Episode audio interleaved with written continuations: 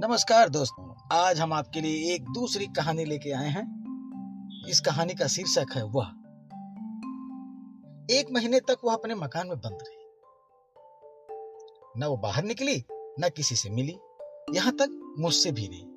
मैं उसकी तरफ़ से बहुत चिंतित हो गया था। वियोग में घुट घुट कर मरने वालों की कथाएँ मैंने बहुत पढ़ी भी हैं और सुनी भी हैं। क्या वह इस सदमे को सह सकेगी? क्या वह उसके बगैर जीवित रह सकेगी? मैंने उसका एकांतवास तोड़ने का प्रयत्न किया, पर मैं असफल रहा। जब वो बीमार दिखी तो पीली और मुरझाई हुई। लेकिन उसकी आँखों में एक तरह की चमक थी, जिसे मैं नहीं समझ सका। और ये चमक किसी निश्चय की थी, या किसी पागलपन की? उसके मुख की कठोरता में एक तरह की दृढ़ता दिखी। उसने मुस्कुराते हुए कहा, लेकिन अब मैं पूर्ण रूप से स्वस्थ हूँ। बीमारी का अब मेरे अंदर कोई विकार रह नहीं गया है। मैं हंस पड़ा। एक बहुत बड़ा सत्य? बैठो ना। नहीं, बैठने नहीं आई। हाँ तो क्या कहा था आपने? इस एक महीने की साधना में मैंने एक बहुत बड़ा सत्य जान लिया है। नहीं, मैं अपने को धोखा नहीं दूँगी। एक महीने की घुटन में मैं कुछ भी नहीं जान सकी। केवल एक चीज़ के निकट पहुँच सकी हूँ। और वो है मेरी घुटन की पराकाष्ठा। घुटन की पराकाष्ठा मौत है। और उसने लंबी सांस लेते हुए कहा, इस घुटन से इसलिए भाग रही हूँ, क्योंकि मैं जानती हूँ कि मेरी इस दुनिया में बना रहना उसके लिए आवश्यक, परम आवश्यक अन्यथा वो और उसकी ज़िंदगी, जिसे मैंने इतनी शक्ति के साथ उसे सौंपी है, तबाह हो जाए कहते कहते वो गंभीर हो गई और कुर्सी खींचकर उसका टेक ले लिया। मैंने उसका हाथ पकड़ लिया। एक बात कहूँ, मानोगी, कोई ऐसी बात न कहिएगा जिसमें मेरे जीवन की कुरूप कठोरता हो।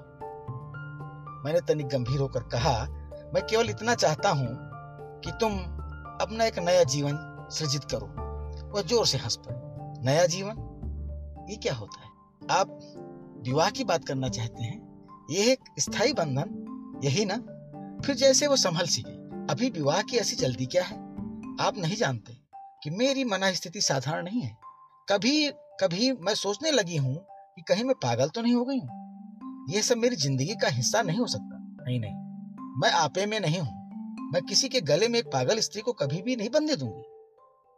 मेरा वो आदमी नहीं, देवता है। और मुझे उसकी रहने दीजिए और रही बात दुनिया के लिए, इसकी हमें परवाह नहीं। मैंने एक बार उसे समझाने का प्रयत्न किया। आखिर सामाजिकता भी तो कोई चीज़ होती है। फिर विवाह बंधन प्रेम की प्राणत बन जाता है। दो प्राणों को बाँध देने पर भी उनमें प्रेम प्रस्तुषित होते हुए देखा गया है। वह उसी प्रकार गंभीर रही। दो प्राणियों को एक सूत्र में जो बाँध देता है, वो प्रेम है। विवाह तो सिर्फ़ दो शरीरों को एक सूत्र में बांधता है, मित्र। उसने मुझसे बड़ी गंभीर और दृढ़ता के साथ कहा, मित्र, विवाह करके हम अपनी स्थिति में परिवर्तन न कर सकेंगे। और जहाँ तक सामाजिक मान और प्रतिष्ठा का प्रश्न है, उसका रूप भी मैंने देखा है। और ये कहते कहते उसने मेरा हाथ दबा कर पकड़ लिया। मुझे अब इस शहर से डर लग रहा है। कहीं यह मुझे निगल न ले। जिस चीज़ से मोह होता है, उसी से तो डर लगता है। जैसे कुछ सोचने लगी हो, फिर जमाई लेते हुए कहा, कल मैं इस शहर से दूसरे शहर चली जाऊँ। मैं उसके साथ रहा। वो इस दूसरे शहर आकर तो और शांत और गंभीर हो गई थी। दिन भर वह घर में चुपचाप बैठी रहती थी। वो मुझसे ही ज़बरदस्ती हंसने बोलने का प्रयत्न करती थी। शायद वह अब अपने आप से दूर हटती जा रही थी, क्योंकि उसको खोना उसे निर्बल बना चुका था। वह उसी में अपनी सच समझती थी, जो आज उसका नहीं रहा।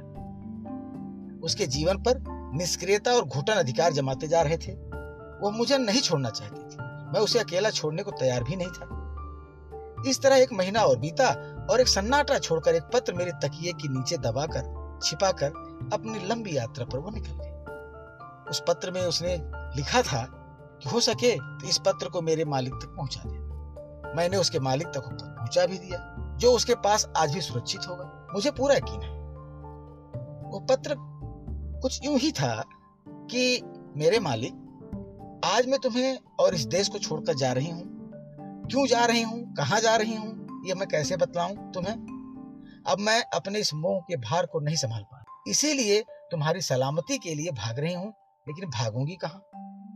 बड़ा टेढ़ा सवाल है। ज़िंदगी खुद मोह है, ममता है, इस ज़िंदगी से तो मरकर ही भागा जा सकता है, लेकिन खुदकशी नहीं करूँगी और ना कर सकती हूँ, क्योंकि तुम्हारी प्रगति रुक जाएगी। मेरे प्रेम पर कलंक लग जाएगा, नहीं तो मैं उसी दिन मर गई होती जिस दिन तुम्हारा साथ छूटा था। और मैं भाग तो रही हूँ, लेकिन शायद भाग भी नहीं पाऊँगी, क्योंकि तुम्हारा मोह जकड़ जो लेता है। फिर भी यही देखने के लिए जा रही हूँ कि कौन सा मुझे बाँध सके। मेरी फ़िक्र ना करना मेरे मालिक। दुनिया में इतना सहा है, इतने ठोकरी खाई हैं कि अब मैं टूट नहीं सकती।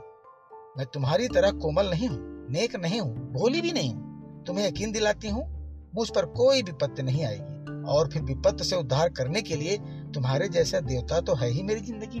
मेरे हृदय में मैं जा रही हूँ, तुम्हें पाने और तुम्हारे में विलीन होने। हमेशा हमेशा के तब तक के लिए विदा। मैं नहीं जानती मैं सही कर रही हूँ या गलत। मैं ये भी नहीं जानती कि जो कुछ मैं कर रही हूँ, वो खुद कर रही हूँ या कोई मुझसे करवा रहा है। बहुत मुमकिन है मैं तुम्हें भूल जाऊँ, तुम्हारी ममता और तुम्हारा सहारा मेरी ज़िंदगी से दूर हो जाए। तब भी मैं आपकी रहूँगी, मैं आपको जवान दे मैं आपसे वादा कर इस वक्त आप मुझे जाने दें प्लीज़, मैं जा रही हूँ अपने देवता को सदा सदा के लिए अपनाने। यदि मुझे आपका स्नेह और आशीष मिला तो मैं धन्य हो जाऊँगी और तर जाएगा मेरा जीवन। न जाने अब कब मिल सकूँगी, किस जन्म में मिल सकूँगी, जो कष्ट दे जा रही हूँ, उसके लिए मुझे माफ़ कर दीजिएगा एक अपराधी समझ कर